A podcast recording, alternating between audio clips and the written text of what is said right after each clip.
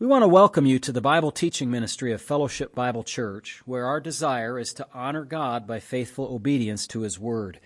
If you want to understand the Bible better, please continue to listen as Pastor Matt Postiff explains and applies the biblical text one verse at a time. You can reach us with questions or for more teaching audio and print material at our website, fbcaa.org. You can also watch our services live at fbcaa.org slash live. We want to thank you for listening and pray that you will be edified. Join us now as Pastor Postiff opens God's Word. Acts chapter 1. We have uh, been spending quite some time here in verses 12 through 26. In fact, this is our fourth uh, message in the series in, in these verses 12 through 26. We saw the upper room prayer meeting uh, there and described some of how they prayed continually and with one accord and, and in prayer. We uh, uh, detailed the matter of Judas's death in verses 18 to 19 uh, and harmonized that with a number of scripture passages, especially in Matthew's gospel. Uh, last time uh, we looked at the need to replace Judas and how Peter and the others saw Old Testament scripture and how they applied it by way of principle to the situation with Judas, who was kind of a, uh, an evil man, what we might say uh, of great note, an evil man uh, of par excellence, the kind of the worst example. And so he fit very perfectly the uh, psalmist's writing about those who you know lifted up their heel against me. He who ate his bread with me, uh, you know, lifted up his heel uh, and uh, he, he, abandoned his office and, and, and all that, let his, you know, let his dwelling place be desolate. He went to his own place, perdition, and uh, John 17 uh, indicates. So we saw the need there to replace Judas, and now what we're going to do is we're going to look at the process of replacing Judas, and this is in verses 21 through 26. So let me read there. We've established the need to do this according to what Peter has said. And now, um, and that was, by the way, just clarify, Peter stood up in verse 15 and he did the speaking. And so, therefore, he says, verse 21 of these men who have accompanied us all the time that the Lord Jesus went in and out among us, beginning from the baptism of John to that day when he was taken up from us, one of these must become a witness with us of his resurrection. And they proposed two Joseph called Barsabas, who was surnamed Justus, and Matthias. And they prayed and said, You, O Lord, who know the hearts of all, show which of these two you have chosen to take part in this ministry and apostleship from which Judas by transgression fell, that he might go to his own place. And they cast their lots, and the lot fell on Matthias, and he was numbered with the eleven apostles. So, how do they select a new participant in their group? Well, it was not simply or only by casting lots. Okay? That is it's the kind of easy thing to get focused on and you're thinking, okay, they drew straws, they threw dice, they did some other thing to try to figure out who this right person was going to be. And that did, something like that did happen. But that is not the focus of the whole process. They went through four steps, not just one step, in order to determine who would fit the uh, bill, so to speak. And so the first of those in this four step process, step number one, is that they laid out specific requirements. They laid out specific requirements. The apostolic office had certain requirements that had to be met not just anyone could fulfill the office. The requirements were three under step one here. Uh, first of all, you see it says in verse 21 of these men who have accompanied us all the time that the Lord went in and out among us. Okay, so they were with us this whole time. Somebody had to do that. Number one. So they were in the group of men who were with Jesus during his earthly ministry. Likely, not for sure to my mind, but likely these men were part of the 70. Remember back in the Gospels, there were the 12 went out two by two, then the 70 went out two by two. One of these guys uh, likely was the, one of these two, or both of these men were Matthias and also Joseph Barsabas, uh, named Just, surnamed Justus. Number two, they had to observe Jesus' public ministry from the baptism of John at the beginning to the ascension at the end. It says, uh, all, the men who have accompanied with us all this time, beginning from the baptism of John to the day that he was taken up from us, one of these must become a witness. Okay? So that's number two. So we're whittling down the list of people who could possibly fulfill the office of apostle. Number three, in step one, step one is remember laying out specific requirements.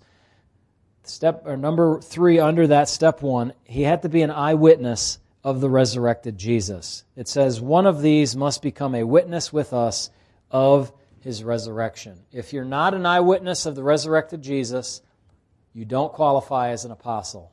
So that cuts the list down quite substantially, doesn't it? Uh, Paul did observe the resurrected Jesus, he says, as one born out of due time. Uh, he records about Peter and the other apostles.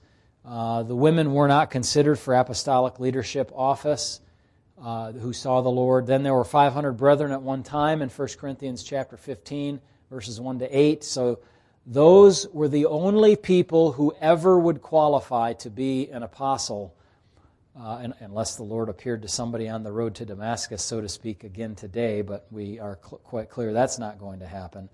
So you have those three items that have to be met as far as requirements or prerequisites. It should be obvious that no one can fulfill these requirements today. Okay? In fact, my earlier statement I would retract in this sense that I suspect the Apostle Paul did observe the Lord Jesus' ministry, at least from afar. He saw it personally. He was alive, clearly, during that time and uh, had a great hatred for the Lord and for his people uh, before he became converted.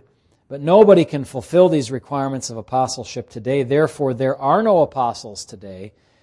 And so, um, you know, any time that you run into a church that claims to be run by apostles or have been founded by an apostle, um, go somewhere else. okay, run the other direction because they're very confused about basic biblical teaching. It's not that they're bad people per se, but they're just very confused. They need to be corrected in that regard. Now, there's a, the Bible text mentions another item which basically also amounts to a requirement, but it's not specifically listed here. And that is the fourth requirement would be one who works the signs of an apostle. The signs of an apostle. These are miracles wrought by the hands of the apostles such as such as 2 Corinthians chapter 12 verse number 12. And I'm going to just visit a couple of portions of scripture with you. 2 Corinthians 12 verse 12. Paul says in his defense self-defense of his own apostleship, truly the signs of an apostle were accomplished among you with all perseverance in signs and wonders and mighty deeds. the signs of an apostle. In other words, you can't just say, Hi, I'm an apostle. Okay, if you're an apostle, kind of show us. You know, uh, you have any things that prove that? You know, you can't just come along and just say that. So those were the signs of an apostle that made it clear that he had the uh, kind of the imprimatur of Christ. He had the power of Christ. He exercised those things. What um, casting somebody into blindness? We saw that in the book of Acts uh, casting out demons several times in the book of Acts. Uh, you know, Peter raising somebody from the dead in the book of Acts. Uh, these sorts of things. So we have the signs of an apostle. Then also in, in, in the book of Acts, in chapter 2, verse 43, it says, Then fear came upon every soul, and many wonders and signs were done through the apostles. There's some more of them. And then another one in Acts chapter uh, 5, verse number 12, after, just after the Ananias and Sapphira incident, Acts 5.12, and through the hands of the apostles, many signs and wonders were done among the people. All right, are you convinced so far? All right, well, let's uh, add to your ammunition here. Hebrews chapter 2, verses 3 and 4.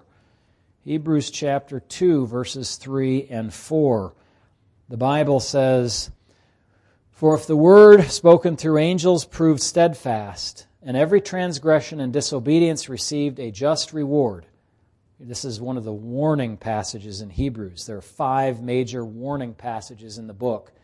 It says in verse 3 How shall we escape if we neglect so great a salvation, which at the first began to be spoken by the Lord, the Gospels, and was confirmed to us by those who heard him?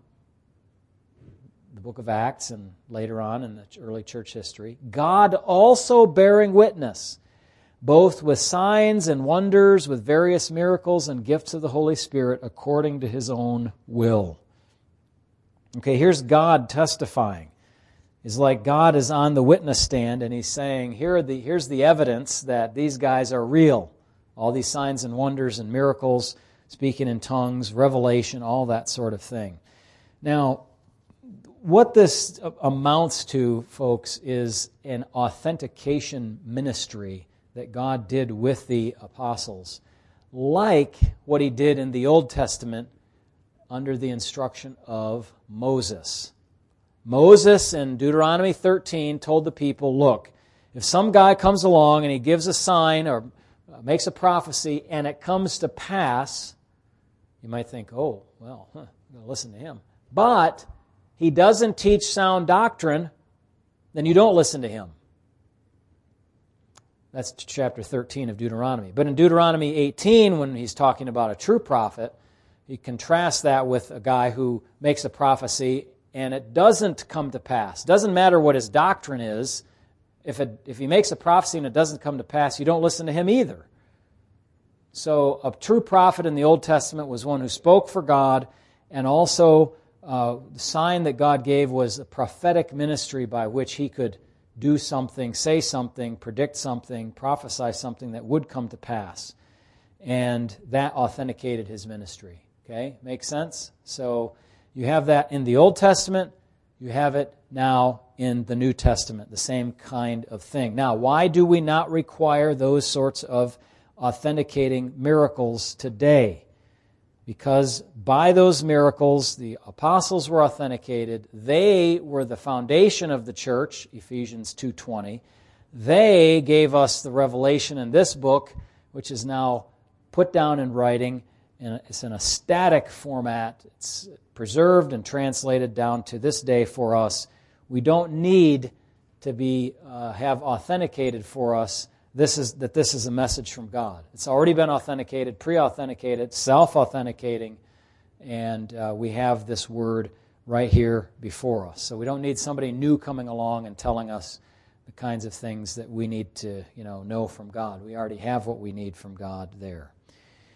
Okay, so that's a short version of uh, kind of the canon of Scripture and how we are, are, can trust the, the Bible that we have based on the signs, the authentications that God gave of his ministers. But we go kind of come back full circle now to what they're doing here in Acts chapter 1 and, and reminding ourselves they're selecting uh, a man to replace Judas, and they're saying he's got to meet these requirements. He has to have been with us all this time from the baptism to the ascension. He has to be an eyewitness of the resurrected Jesus, and eventually he will also work the signs of an apostle he can't obviously do that yet if he's not yet an apostle, but he will. Now that's step one, specific requirements. Step two, okay, again, I'm making the case here to try to just to to clarify to you, it wasn't just you threw some dice and picked a guy. Okay? There are specific requirements. Okay? Now, there are, by the way, there are lists of requirements for church ministers today too, aren't there? Jansen's been preaching through on 1 Timothy chapter 3 and related passages in Titus 2, where the Bible lays out here's the requirements for an elder slash pastor slash, you know, it's all those offices. The words refer to the same kind of person. And it's very, you know, blameless and husband of one wife and has his house in order and all those things that are mentioned there. And if he doesn't meet the, and by the way, able to teach, so if he doesn't meet those requirements, it's not God's will for him to be a pastor. Okay, we can say that clearly. Well, what do you mean? How do you know it's not God's will? Because the Bible says so. That's the expressed will of God for us. We're not, uh, you know, hunting around for some unknown will of God. We have the will of God right here, listed for us uh, in very explicit terms. We just have to understand it and apply it to the various situations that God has put us in. Um, and so, and I believe it's valid for a church to have you know requirements for other positions, other service places in in the church. If you're going to teach Sunday school, you have to be able to teach. If you're going to be able to you know handle the money, you have to be able to handle money. If you're you know all these sorts of things. So, um, and we can we can validly have those. So, secondly, now besides the list of requirements or specifications, secondly, a process of nomination. A process of nomination. It says in the text in verse number 23 and they proposed two. And then it gives their names. Names really aren't that important for us because they could be anybody. We don't know them from Adam, but Joseph and Matthias. They proposed two. Now, Peter was speaking. Peter is a he.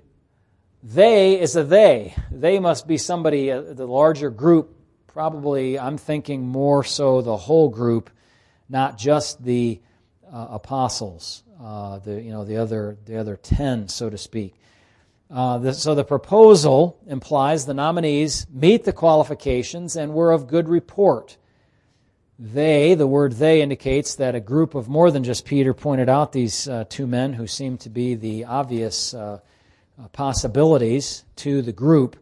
This may have been the 11 or 10 rather, other than Peter, or it may have been all 120 people that were present. You remember that from verse number 15. Altogether, the number of names was about 120. And he said to them, So think about that. That's this room with the chair configuration we have now, pretty much full.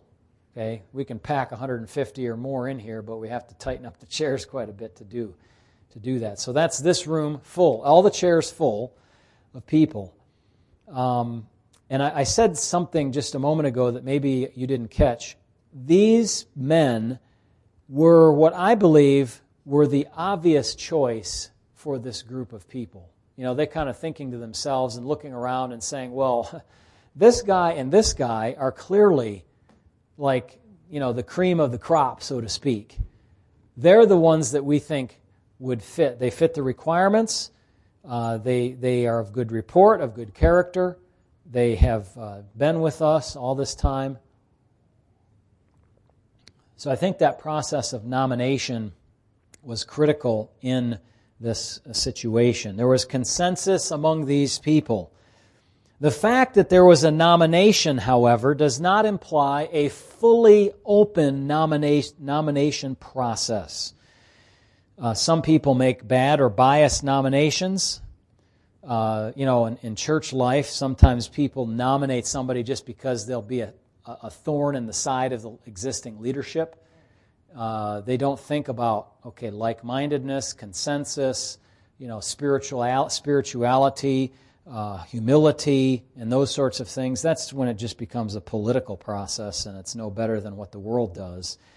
Uh, some people do not know the proper qualifications uh, some merely choose on naturalistic or political grounds. Well, so and so is a natural leader, or so and so is important in the community, or, or whatever, without regard to the biblical qualifications. Some don't know the qualifications, they're just clueless. You know, I like that guy, he'd be a good deacon, or whatever. Uh, of, of candidates that are chosen, knowledge of their spiritual condition may be limited amongst the congregation, and only a few may know of problems that prevent the nominee from serving. In a church context, in our church context, the church council and pastor, pastors are the final nominating committee because we have the insider information that would be necessary to um, vet a candidate properly uh, as to whether the candidate meets biblical qualifications. This has come up a number of times over the years when uh, somebody randomly asked me, Well, why isn't so and so nominated to be a deacon? And I really can't answer that question because there are issues in that person's life that just prohibit that from being the case. And Uh, they probably don't want me to talk about those reasons in a public setting. Okay. Uh, the office of deacon, 1 Timothy 3 8 to 13. There are several requirements there for them and their wives, and they may, uh, somebody may not meet all of them, all of those requirements, but that fact may not be immediately evident to public view. You know, how does the public know that somebody doesn't run their own house well, or that their husband wife relationship is in tip top shape? Uh, pastor of the church may and should know these things, and it seems reasonable to allow him that privilege. I'll tell you, if you elect the wrong leadership, that's the quickest way to send a church down the toilet. Okay? I've seen it, I've heard of it, and it's not something that we even want to get involved in uh, at all. So, a quiet process whereby such nominations or potential nominations are dropped would be best for the privacy of the individual who is suggested as a candidate. That was not the case with these men. They, they met the, the, the, the rigorous standard, the requirements. They were put forth, both probably good candidates. But we had two more steps yet in the process. Number one, specific requirements. Number two, they had, uh, as we've as we've said in uh, you know this this section, there's a nominating process. Number three, there is prayer. Notice that. And they prayed. Verse 24. And they said, You, O Lord, who know the hearts of all, show which of these two you have chosen. The apostles asked God to show them which of the two was the man for ministry and apostleship. Let me tell you, it's easy to leave prayer out of your decision making processes. You're so busy about got to choose, got to get this done, got to vote, got to whatever, whatever, and you forget to pray. Don't do that. Prayer is vital. In it, in prayer, you are showing explicitly your dependence on God. You're asking Him for wisdom about the decision. You're asking Him if the right people have been put forward for the job. God uses those things to grant us wisdom and help us think through the situation carefully and in a godly manner. So, prayer. I don't have many notes on this, but I do want to have a big emphasis on it. Don't forget to pray. Daily, uh, pray about decisions. Pray before you work on something. Pray for safety. Pray for everything. Uh, we've often at the house when we're doing work, or sometimes here, uh, I'll stop whoever's working, Mike and myself, or whoever, and say, Look, let's pray. Other times I've forgotten. We're just like, uh oh, there's a plumbing leak. We've got to fix it now.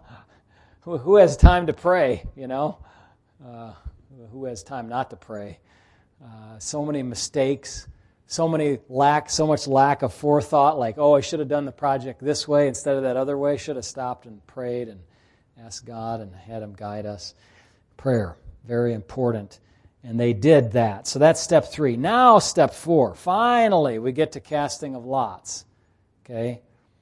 God is involved providentially in every event in the world and has His providence arranged such that his decree be wrought even through somewhat mundane means, like the mundane means of probabil- probability, probabilistic, you know, casting of lots or drawing straws, so to speak. Whatever method they use to do that, uh, we don't know exactly, but the point is that a seemingly random thing was used to indicate God's choice. There are two key verses in this regard in the scriptures. One is in Proverbs 16, verse 33, and the scripture says there, the, the lot is cast into the lap, but its every decision is from the Lord. And then Proverbs 18, 18, casting lots causes contentions to cease and keeps the mighty apart. Keeps the mighty apart. How are you going to vote for Joseph or Matthias if they're your family member, your uh, good friend, you love them, they've helped your spiritual life, or they've rubbed you the wrong way? Those things don't necessarily make for the right reasons to vote for somebody. They're your father, your son, nepotism.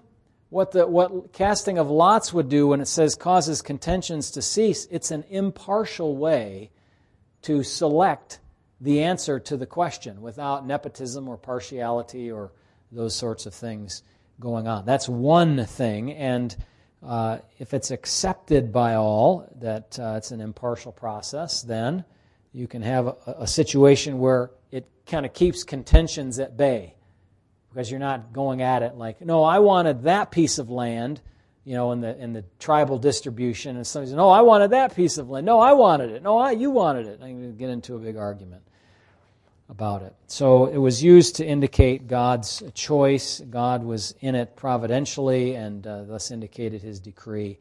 Lots were used throughout biblical history for things like selecting the scapegoat. You remember that? They had two goats. One was killed, the other was, was sent out into the wilderness.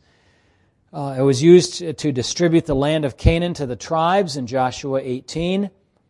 It was used to find a guilty party 1 Samuel 14 uh, to select the duty schedule of the priests. I mean, if you think about it, if you have 24 groups of priests, what does it matter, all else being equal, that they serve in, you know, this order or this order or this order? It doesn't matter. It just what, you know, whatever. They, they just pick an order and go with, go with it.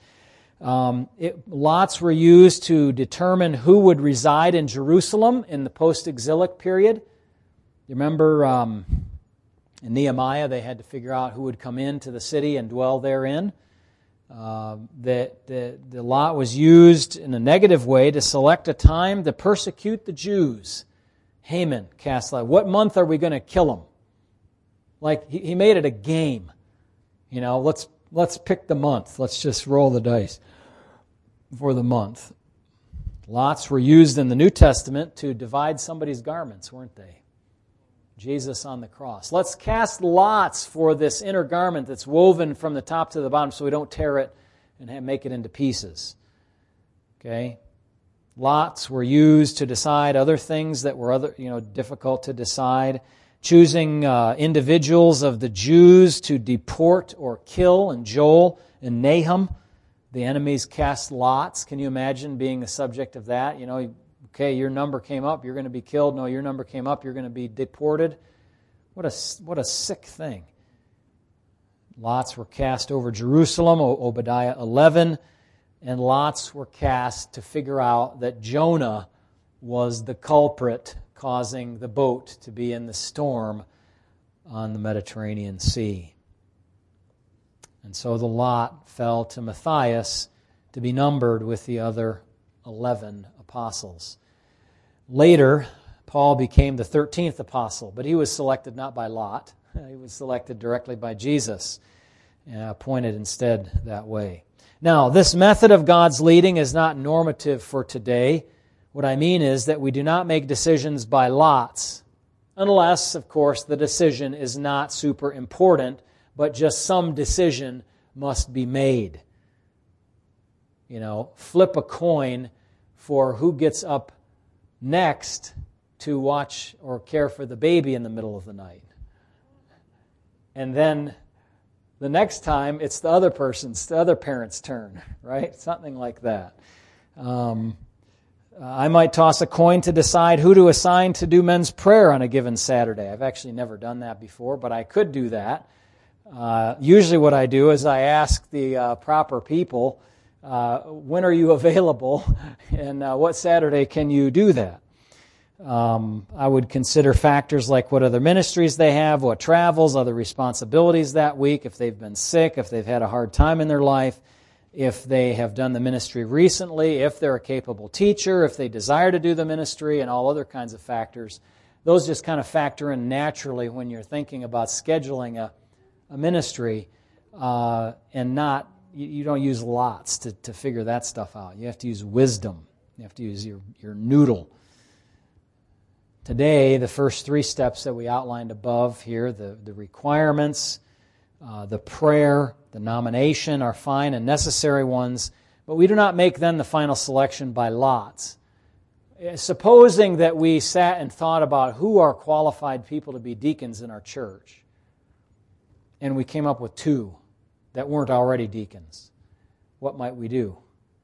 We might suggest a vote for both of them to be deacons because there's no limit on the number. Okay, it could be three, two, five, seven, four, whatever. Just uh, depends on the needs of the church at the time and the number of people qualified to do that.